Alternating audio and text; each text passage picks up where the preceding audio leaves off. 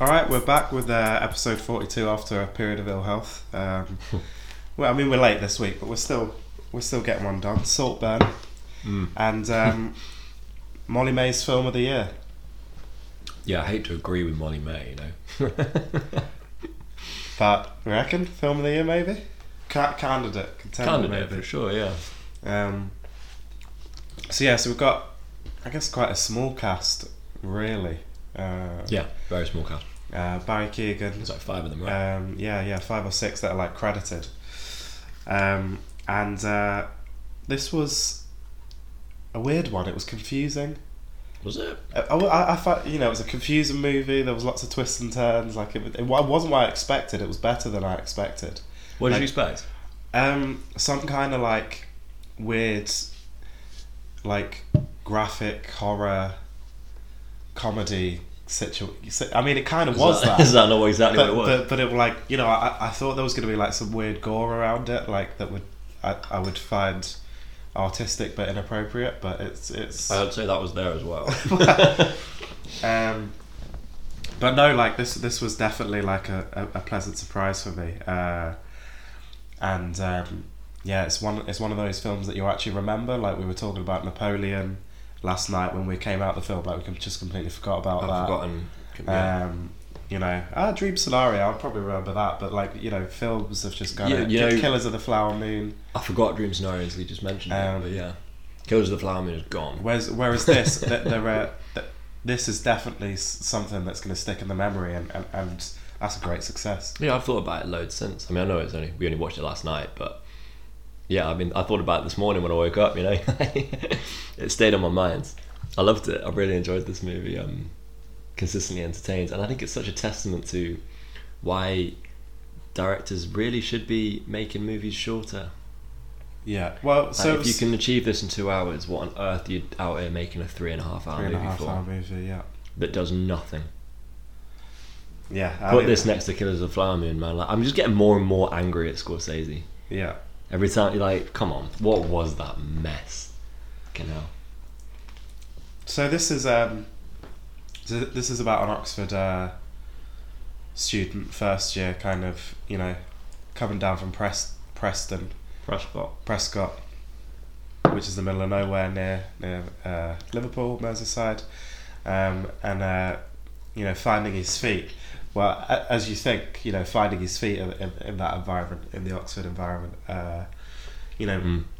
ma- made friends with a very rich, um, just a very rich boy, very rich student, and um, Old money, yeah, rich family, that's it. influential family, kid who's probably backdoored into Oxford. Felix Catton. and and and and throughout, well, for a long part of the movie, you, you think that Oliver Quick, uh, played by Barry, is is a victim here. You know, the one you you to feel sorry for, um, and and Felix is just playing around with him, and the film does does really well at convincing you that that's how the story this that that's what the story is. That Oliver's just one of these toys. The thing is, uh, what it does so well, I think, is that that story is enough on its own. Uh, yeah, exactly. Like you're completely absorbed in it. So, I actually watched the trailer for this. right. obvi- as you know, because obviously sometimes we get to a movie early and we you have to sit through the trailers. The rare occasion we get to the movie. yeah, very rarely happens.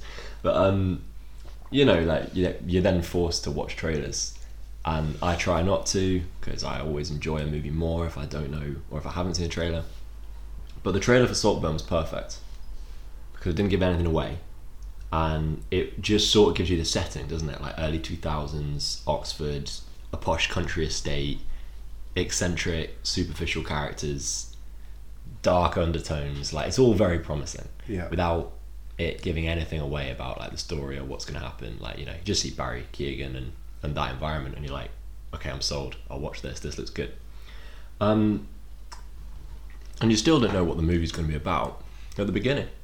You don't really for the majority of the movie. You don't really, you know, you're sort of waiting for a twist. Yeah, you're yeah. waiting for a reveal. You know, there's something going on. I, I, I think the cinematography had a lot to do with that. I, I think the first scene where um, Oliver Quick is pulling his case towards campus and like there's this God Save the King music and like he's looking round and the camera's the camera's just following behind him, and it like, and it, it made me feel like the camera was following behind him in like a almost a nervous Mm. way. Like it was, it, you know, it was almost like the camera wasn't quite sure what was going on. Um, Yeah. You know, it was having to pass through people's conversations. Yeah, and, yeah, yeah. And I, and like fr- from the, I think almost from the very first scene, like I, I was gripped by that because I was like, I'm confused. The character, to us, should be confused in this situation because it's new surroundings and it's unfamiliar, and that's how it all felt to Mm. me. And and I think th- completely throughout the film, the cinematography kind of I mean, it was that. stunning, wasn't it? Yeah, it was- it was amazing. absolutely incredible. I mean, Um, shot in. We can give a shout out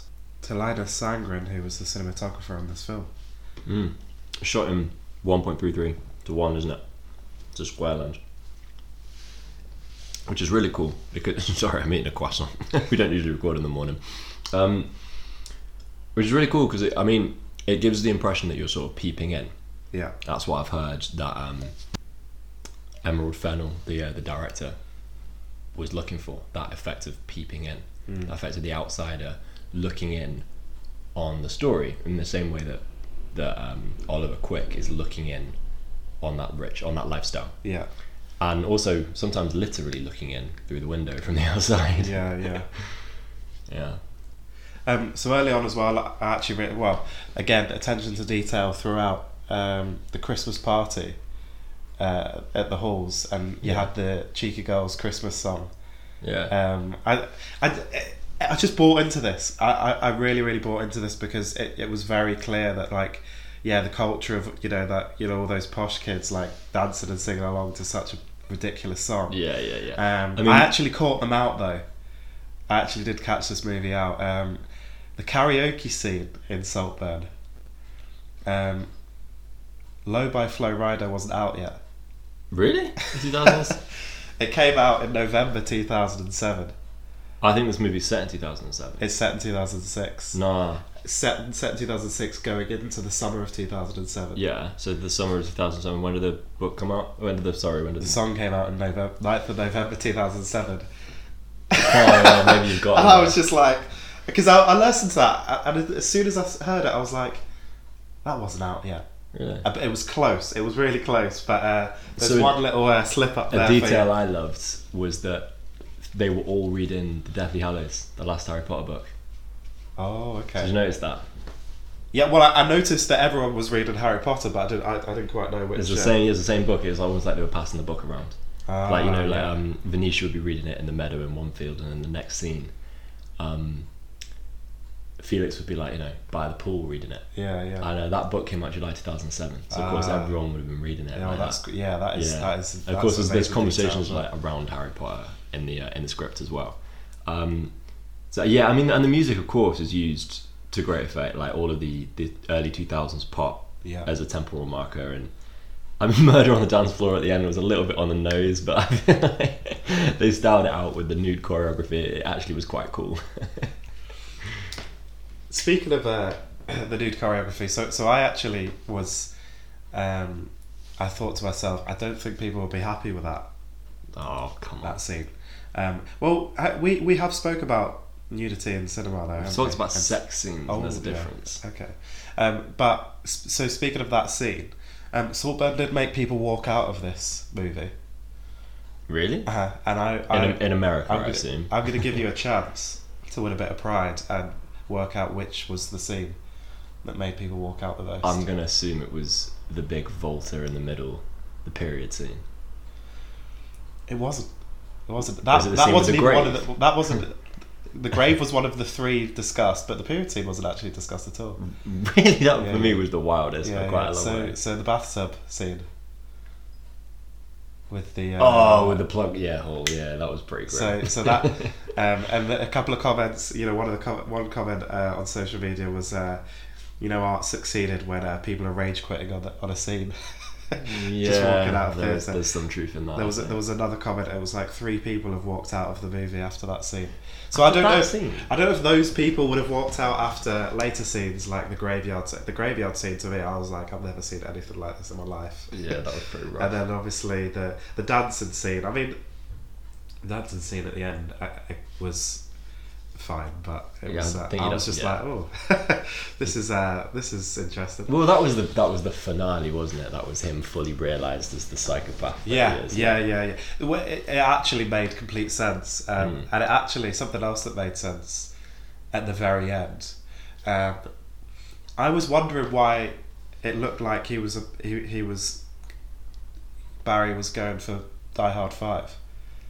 What? Like he looked absolutely ripped throughout the whole movie, and I was like, "Hang on, this is just like a Scouse kid coming to Oxford to to do a year." But then, obviously, at the end, when he's kind of revealed as a psychopath, you'd maybe understand a little bit more. Well, yeah, maybe. But the whole thing, the whole way through the the chain and the vest, I was like, "Why is this guy so hench?" I don't know. I, Die Hard, didn't really- Die Hard Five incoming. That didn't stick out to me too much, but um, I, I just had a little giggle every time I saw his pecs. Like, this is a 19 year old student here. fair enough. I mean, Barry Keoghan was the perfect pick for this role, wasn't he? Yeah. Like he does quiet confidence so well. yeah, He does like you know, oh he's the awkward kind of loner kid at Oxford, but like you know there's something more to him. Yeah. You know there is the whole way through the movie before you really know what it is. You know there's something there, like Yeah, this, yeah. this silent self assurity. Yeah, perfect for the role. And you know who else was amazing? Rosamund Pike. Oh, she was, yeah. This was this is one of my favorite Rosamund Pike roles ever. Um, Elspeth Catton was it Elspeth? Yeah, it was Elspeth. Elspeth, absolutely stunning. Like what a what a sick character. Like Yeah. so superficial and eccentric and just absolutely It was detestable. delight. It was just incredible watch, yeah. and perfectly complemented by um, is it Sir James Catton, her husband? yeah, Richard E. Grant, like also a phenom- phenomenal character, Yeah. and like not overused. He's he's sort of absent the whole movie. He Yeah, doesn't really yeah. do anything. He's present, but like he's got not really got any lines. He's sort of just the dad that hangs around in the background, little bit ditzy, little bit you know eccentric. And then towards the end, when you see him as like the powerhouse, the you know the head of the family, like taking charge when he's sh- uh, screaming at Farleigh at the dinner table after Felix's death yeah, he steps in. I mean, you, you suddenly understand the whole family dynamic. You, oh, it's brilliant. He he was such a good character and not overused at all, and so well acted. Oh, I think I, I. I think uh, I, I mean the whole movie was just so well acted. He did Barry Keoghan didn't maintain the Scouse accent though. I don't think. That's it. That's uh, that's. I A, think it was all right. It was all right. It was only supposed to be a loud, if- light stuff. so so obviously like this film was so good. I'm picking out tiny tiny things, but I was like, he's definitely not doing, maintaining his. It's slipping back into his Irish accent, but I mean I couldn't do a Scouse accent for a two hour movie, so I don't I don't expect him to necessarily. Um, well, I quite like the idea, though. You know, maybe I'm reaching for a defence here. Yeah. I quite like the idea that he actually wasn't Scouse. ah. Because you know when um, you know when They were from Yorkshire, weren't they? They sounded like they were from Yorkshire. His yeah, but his parents were okay, and fine. He's obviously grown up in Prescot, but like his immediate parents, like they don't they don't have a strong uh, Scouse accent. Yeah, So maybe he's putting it on yeah, at uni to fall into the role of like you know impoverished working class background kid scholarship boy like more by you know accentuating his accent yeah. and he's and he's slipping because it's not his natural voice. Yeah, yeah. Was I mean I don't know. Maybe I'm reading too much into that. Or maybe there were scenes towards the end when he dropped it a bit more. I, I, I think you could uh, ju- just because of the way this this movie was kind of presented in terms of like the whole thing was just the whole thing was a ruse. Like Yeah, you, you yeah, could you could create any any kind of narrative you want after this, which is which you know you can use your imagination, which is great. Um, so obviously, like at, you know halfway, well, at some point through the film, you realise that uh, Oliver Quick isn't necessarily the victim in this film. Mm. Um, and for me, it was uh, uh, it it was when they met the family, but I think it, I, I think there was hints of it a little It's bit. the period earlier. scene. The Right, period okay. scene is the big shift. He can't for me or anyway. And I think it was supposed to be like that's the big volta where Oliver Quick goes from timid guest at the house to like oh no he's playing a role here. He's making moves. Yeah, yeah, because he comes down the stairs. Venetia's outside in the nightdress, and the way he speaks to her, he's like, "You're outside my window in a nightdress." Like it's suddenly supremely confident. Yeah. It's manipulative. Yeah. and then obviously the power dynamic, the power play in that scene, I mean, it's horrible. it was like it's a pretty rough scene to watch. Yeah. Yeah. And of course, at that point, you're like, oh, and then obviously the battle with Farleigh starts, Yeah. and he's and Farleigh is of course the other outsider Yeah. to the yeah. family. Like he's the other one that's sort of like the hanger on, um, and the battle between the two people, the two parasites, if you like, to the rich family begins. Like the two of them are trying to expose one another yeah, and get- get rid of the yeah, get rid of the other, and that's brilliant. Like And that in itself yeah. is exciting. And parasite is is is the word here because uh, that you know that's definitely the the film that came to mind for me when Yeah. you know you know during that midway stage where I was like okay this is definitely this is flipped you know this is flipped this is this is not a poor old guy that's in need of a friend um, this is someone that's you know I, I, and I loved the the kind of Venetia's uh, kind of likeness to him, him being a moth you know eating them from the Oh, inside yeah. out uh, that was you know that sinister level of the, the sinister undertone that went throughout the film kind of was revealed in towards the end like those Yeah, moments. yeah, every yeah. every act that you look back on that you that you did. And actually they showed you some of those acts uh, where not everything was as, as it seemed. Yeah, he punctures Felix's tire and all that, that kind of like it's been he's been he, manipulated. he had plenty of money in his wallet Yeah, and, yeah, and that yeah. kind of thing he, he he was you know he was almost like uh it was that bait of oh I'm a scared little lamb Yeah, come, yeah, come and yeah, save yeah. me He's Um, been manipulating them from the Did, start. did they need that? Did, did we need to see all that? I think we needed to see some of it. Yeah, I definitely think so. Because you know, because you know, like, uh, you you hate the um, uh, was it the ex? Is it exposition? No, The exposition, yeah. What, Yeah. What are you talking about? where the film tells you, like, the film just gives you. Yeah, but expositions through dialogue, and that wasn't. That was. I mean, I think exposition. You know, when, when it's when you have a uh, a plot device exposed through the visual after the fact, like retrospectively, Right. that's sometimes called a rubber ducky incident, which I think we talked about ages ago. Okay, But that's it's different. a really yeah. I don't really think that's a formal expression either, but like that's different. That is also kind of a weak, you know, like uh, so it's it's a plot. It's a a convenience explained afterwards. Yeah. that's what it is. Yeah, yeah, Doesn't really work. Um, this did though. This, I mean, you know it anyway. yeah, yeah. And there's a line of dialogue, there's a line of Barry Keoghan's, where he says like, you know, you don't need it explain, you don't need to be told. And he's not talking to us. well, he is talking to us, of course, because he's narrating at that point. But um, it's about Felix's death.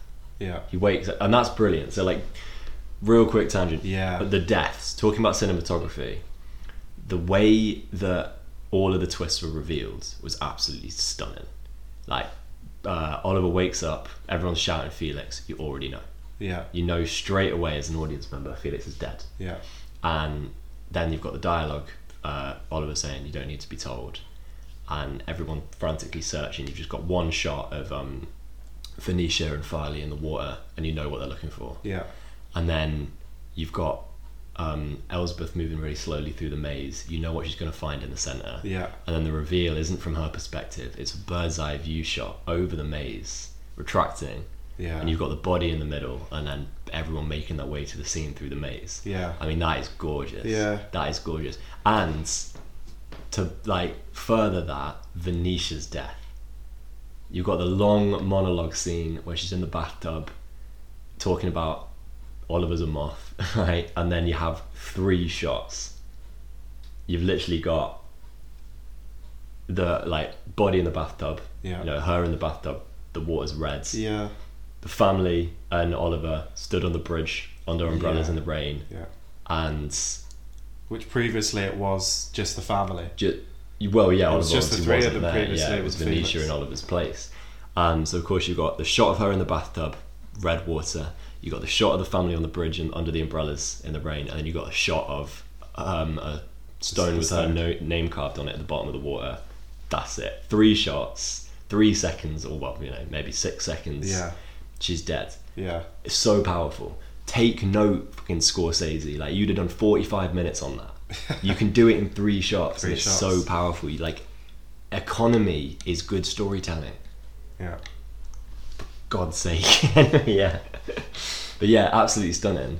Um, And also, what I liked was that the movie gave us, I think, one another like sort of red herring, a mislead, uh, a mislead in the plot was that you do get Oliver's narration. So really early on, you get this weird scene where he's being like interviewed. Well, and, and, and this is actually this is the point I was wanting to come on to. You thought he was in counselling the whole film. Yeah, well, you don't know what you think he's in. Well, or some, or some Yeah. form of you know he's he's he's reflecting, he's reflecting on on, the story, and and you see that you know you, you think of the crowded room, you think of the crowded room, yeah. you, you think of all these things where like that type of narration is usually, and, and I feel like this film was was was giving you things that, that are done in, overdone in other films, and going yeah, but we didn't actually do that. but I would say the crowded So- room did it well as well. No, no, but what? So what I mean is, it's just that overused, you know, counselling narration thing that is in other stuff. Yeah, And this film, you know, in, in my head, it was like, oh, that's what that is, and then this No. film's like, no, it's something completely different. And, and I feel like there were, that's not the point of what they were doing here, but dotted throughout this film, I just felt there was so much refreshing. You know, everything was so refreshing in this movie. Fair. I think that scene, the genius in that scene, is that it, it does exactly the same thing that that um, the crowded room does. It's not a refreshing take on it. It's the same technique exactly, where it gives you a narrator telling the story retrospectively in an ambiguous setting. Yeah. So just as the crowded room did with Danny, you assume he's in a police station.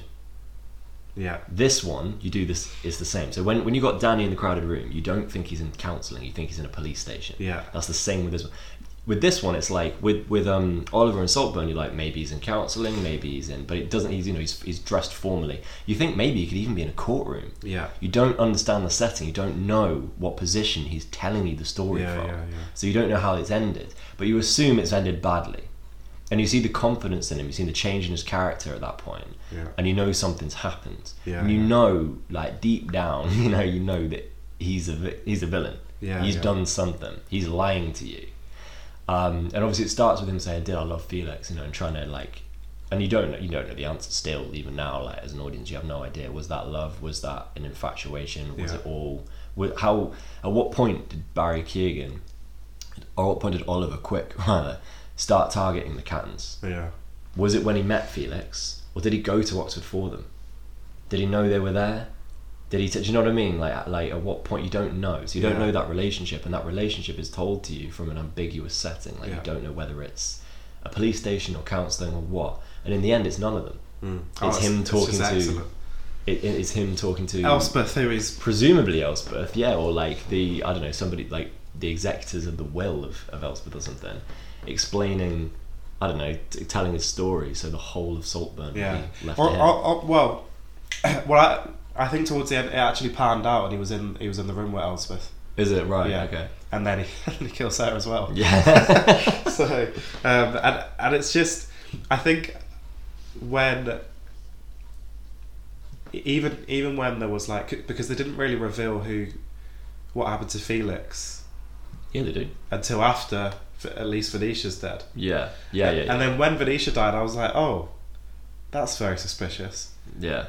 Did he? But I did, love did he kill? Did he kill the Felix then as well? There's You know, still the there's small chance because you're pretty sure at that point that he's killed Felix. Yeah, And then when that happens, you're like, okay, he's killed them both. Yeah. But there's still that tiny thought where it's like, actually, maybe she did commit suicide, and maybe Yeah. Felix did Yeah. accidentally overdose. yeah, Like you're not sure. It's oh, it's it's so perfectly so. Yeah, Yeah. they killed it. Slight loose end though. Did he kill Pamela? I don't see how. No, I don't see how because he doesn't leave Saltburn, does he? Um, I but I think that was, I, I think Pamela's input there was was to deceive you. Still, Yeah. Th- you know the fact that she died mysteriously, it I think that played more into the fact that that family is going to make him disappear, because because that I th- I still think that was the story being told at the time, where he was he was the, he was interesting, the innocent victim that they were going to look after for a summer and then ask him to leave and he wasn't actually going to make it home that's that's the story that was in my head with Pamela the fact that like they they brought her in she overstayed a welcome and it was like their sick thrill to like basically make her disappear afterwards Yeah. and, and the story that I thought that's what that's the story I thought we were getting Oliver Yeah. was going to have that Be the lo- next wonderful Pamela. summer overstay his welcome and then they like almost in a cultish like manner, like Yeah. get rid of him and Yeah. dis- dismember him and stuff, stuff, like- stuff like that. But but obviously think- that's just not what that, you know. So I feel like that's where that's poor old Pamela as she's credited. It's brilliant that. Um, I, I think that that she was actually. I mean, she did have red hair as well. I think she was the literal physical red herring. I don't know. I, I think what was beautiful about her, her death scene was that um not that she has a death scene, but you know the reveal of her death. I think that's the. I think the purpose of that scene is to reveal to Oliver's character how how tuned out this this these people are to death. Yeah. Like so, you know, um, Elspeth's lounging around in the sun, going, "Oh, it's bliss," you know. It hasn't, and they're talking about how it hasn't been this hot for years, even hotter than last year. It's all this like, and then she just goes, "Oh, I wish we didn't have to go to London." And um, Oliver says, "You going to London?" She says, "Yeah, Pamela's funeral." And he's like, "Wait, Pamela died?" And Felix is like, "Yeah, sad that," you know. And it's like this major news they just haven't bothered sharing or talking about. Yeah. And at that point, he's like, "Oh, like they would respond the same if one of them died. Like they're so Yeah. like switched off to the concept of death or like so emotionally removed so british stiff, stiff upper lip which is of course supported so much later when felix actually does die Yeah. i mean that scene is like i just oh man honestly like the last act of this movie was just so perfectly Yeah. executed like after that that um, bird's eye view shot in the maze of uh, felix's body you've got them all finding the body and the and the camera's looking over Felix's body, and you've got Venetia and um, Farleigh crying, Yeah. or act, reacting emotionally. Elspeth, who screams, but then just turned her back and is looking away, composing herself. And then you've got uh, Richard E. Grant's character, Sir James, like d- denial. Yeah. He's like shaking the body, going like, "Where's your jumper?" Like you know, like as if he's. And he says, "Help me move him." And then suddenly Elspeth like snaps into action, turns around, composed, and goes, "Yeah, no, we can't move him. We'll have to leave him, dear. It's nearly lunch." The completely emotionless Yeah. reactions, like it's imagine discovering your son has died and being like, "Well, we'll have to leave him here. It's nearly lunch." like the complete cold, emotionless, like, and then obviously. They're then sitting around the dinner, like the, The, the yeah. dinner table the eating lunch behind it. like refusing to acknowledge any emotion. Yeah. And yeah, Duncan the butler's coming back and forth going, Yeah, the yeah. police can't get through the maze. yeah, yeah, yeah. Like they're dealing with it, and you know, he says, "Oh, well, we're gonna have to carry the body past the window, and like, so we'll close the blinds." Like they're just pretending it's not happened.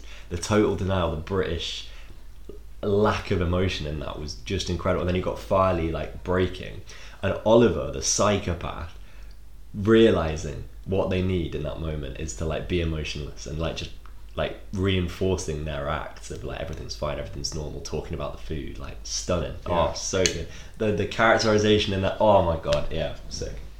So before we close up, I mean, you know, this was so good. We we don't really have. I feel like when things aren't that good, you can go back and forth with, you know, good points and bad points. But I think because we were so big fans of this, it's you know it's quite difficult. So um, we'll go back to user reviews and ratings because uh, we've got an uh, utterly unwatchable.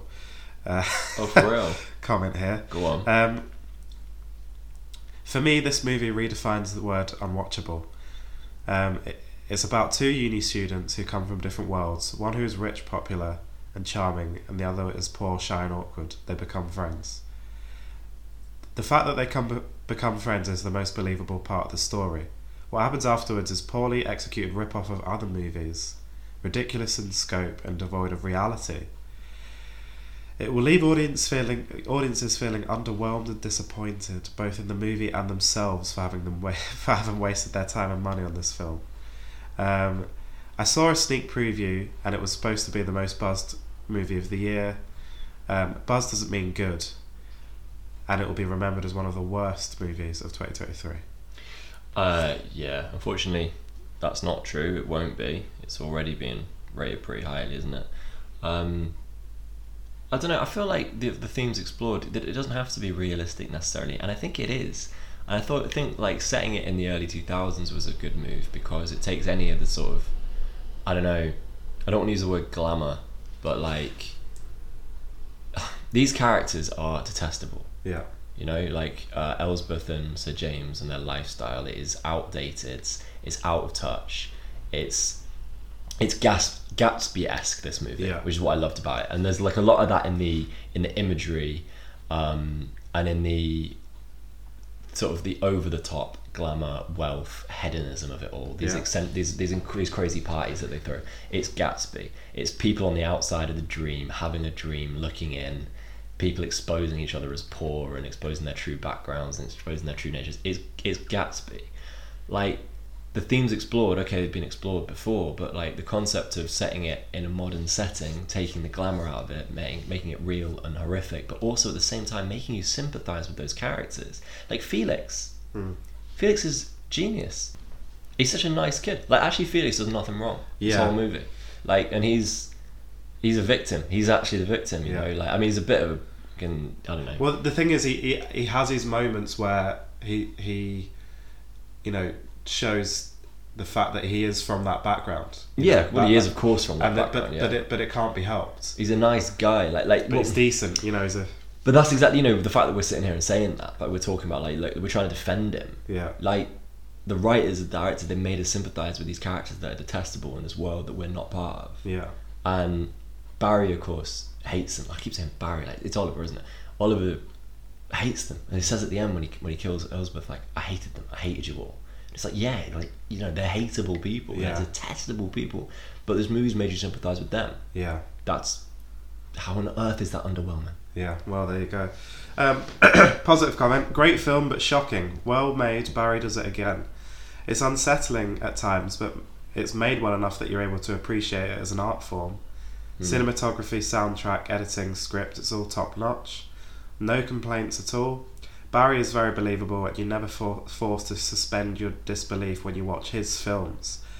You know you have to get yourself into something unexpected and bizarre, something that takes you out of your comfort zone and sort of into a hypnotic twilight zone. You don't like the character, but you don't, but you, you don't hate him either. Um, and it send chill, sends chills up your spine to imagine people like this still exist or exist. Um, Does he mean people like Oliver? yeah, I think Jesus. um, chills up my spine that uh, people like the Cattons exist.